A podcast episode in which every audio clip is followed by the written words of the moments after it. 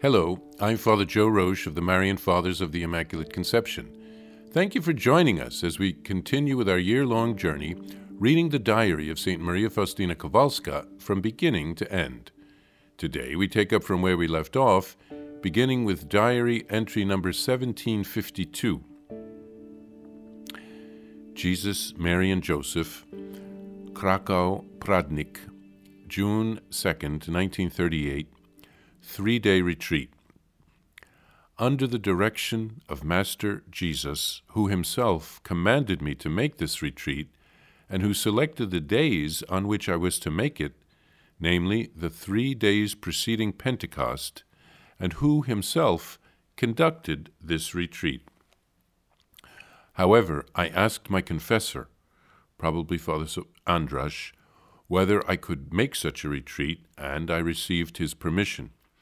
I also asked Mother Superior, Irene, and received her permission too.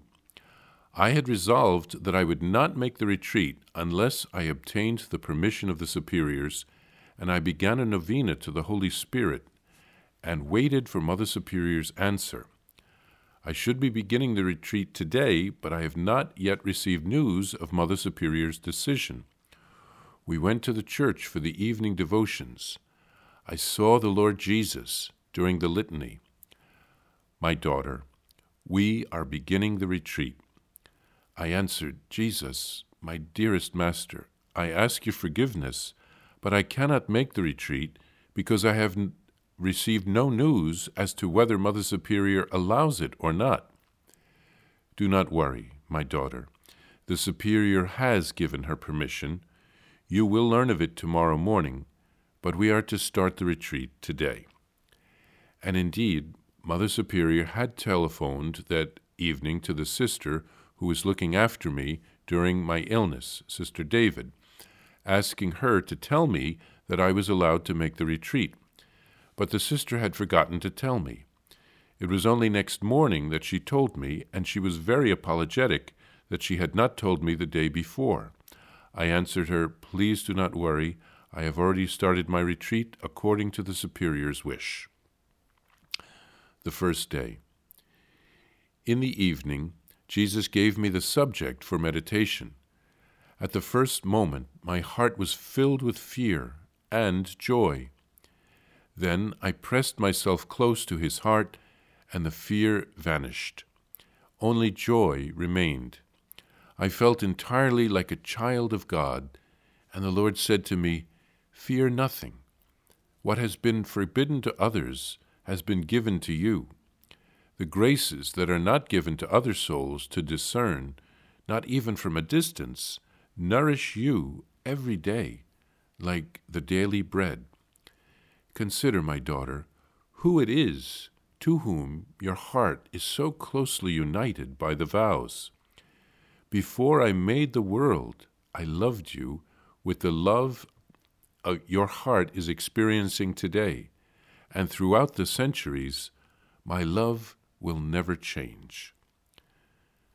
Application At the very thought of Him to whom my heart is wedded, my soul entered into profound recollection, and the hour passed like a minute. In this state of recollection, I came to know the attributes of God. Burning with an inner fire of love, I went out to the garden to cool off. When I looked up at the heavens, a new flame of love flooded my heart. Then I heard the words, My daughter, have you exhausted the subject I gave you? If so, I'll give you a new one. I answered, O infinite majesty, eternity would not be enough for me to come to know you but my love for you has become more intense. As a token of my gratitude, I lay my heart at your feet like a rosebud. May its fragrance delight your divine heart, now and for eternity. What a paradise it is for a soul when the heart knows itself to be so loved by God. Today you will read chapter 15 of the Gospel of St. John. I want you to read it very slowly. Faustina then writes of undertaking the three day retreat which Jesus had asked her to do in preparation for the feast of Pentecost. She asked permission from her confessor and her superior. She didn't want to begin until she had received permission. The delegate of the superior had forgotten to convey the superior's permission to Faustina. Jesus, knowing that the superior had already given the permission, said that it was possible to begin. He loves obedience and always wants Faustina to get permission for such requests. She had both fear and joy in her heart at the beginning of the retreat. She drew close to Jesus' sacred heart, and her fear vanished. Only joy remained. And Jesus spoke of the special graces that he gave her to help her discern. He asked her to reflect on his eternal unchanging love and the fact that she was united to him through her religious vows. She meditated on him, and her heart was set on fire. Jesus was ready to give her a new subject to meditate on if there was nothing else to learn from that meditation, but she realized that she can, could always learn something new from a meditation on, on Jesus she can always, always come to know him better. There are always greater depths to plumb. When we meditate on a scripture passage that we have heard many times, there are still new insights and depths that we haven't learned yet. And we're always coming at a scripture passage from a new point in our lives. And so some things will strike us differently at a different stage.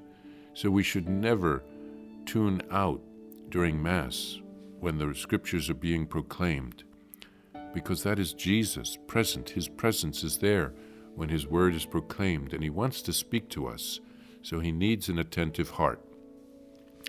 Jesus then asked Faustina to slowly read the Gospel of John, chapter 15, in which Jesus speaks about the vine and the branches and how we should remain in Him united to Him always, and to find in Him our strength.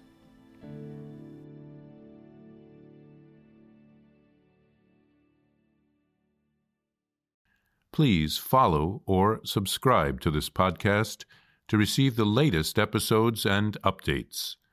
If you have enjoyed this podcast, I invite you to leave a review. Reviews greatly improve our podcast ranking and will help other people throughout the world find St. Faustina's diary in a year.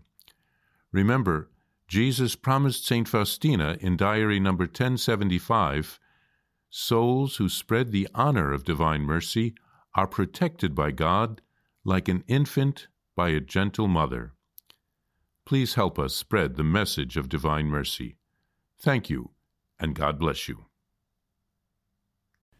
visit shopmercy.org to order your copy of Divine Mercy in My Soul, the Diary of St. Maria Faustina Kowalska. It's available in print in English, Spanish, and Polish, and in English as an e-book. Available now on shopmercy.org. Are you enjoying this podcast? I invite you to listen to more shows brought to you by the Marian Fathers of the Immaculate Conception. Join us daily for enriching spiritual content which will help you on your journey with Jesus Christ. Simply visit DivineMercyPlus.org for a complete list of our shows. That's DivineMercyPlus.org.